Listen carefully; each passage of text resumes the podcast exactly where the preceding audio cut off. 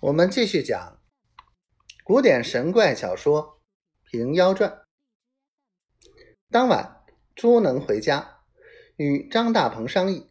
张大鹏道：“不是列地夸口，仗平生学的道法，只今夜送个天书消息到皇帝老儿宫里去。”朱能道：“愚兄此番便是出身之阶了，全仗贤弟帮衬则个。”其夜，张大鹏行了个驾梦的法，真宗皇帝睡在宫中，梦见红光耀世，一个神人，头戴七星冠，身穿绛衣，手捧文书一本，告道：“上帝有命，降天书大中祥符三篇，陛下宜虔诚受之，圣作万载。”正待书手去接那文书。却猛然惊觉，五经中动，真宗皇帝上殿，正是九天昌河开宫殿，万国衣冠拜冕旒，日色才林仙掌动，香烟玉棒滚龙符。百官早朝已毕，便召丞相王钦若面对，把夜来之梦与他说了。王钦若奏道：“此乃我皇至一气动，与天心相通，方有此梦兆。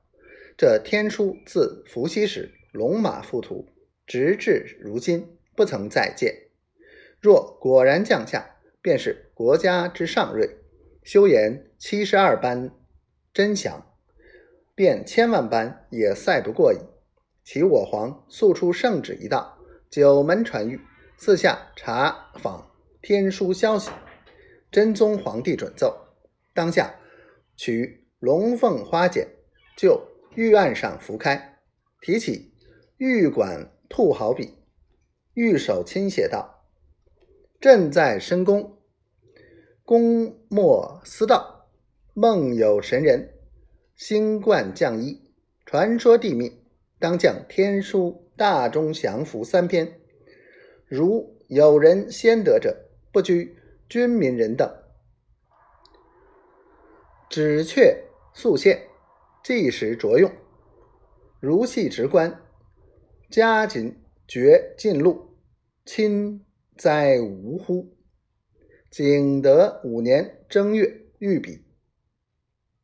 王钦若捧了这道圣旨，辞朝而去，便养文书房一样。抄了九章，差人向九门张挂，把御笔收藏，奉为至宝。左右报朱能觐见，王钦若忙叫请进。相见已毕，朱能道：“相公正要启奏天书，恰好有这道圣旨，可谓凑巧之极矣。”王钦若道：“据圣上此梦，敢是真有天书下降吗？”朱能道：“莫管真不真。”只在朱能身上包有天书还相公便是，但得权充巡官之职，书籍便于查访。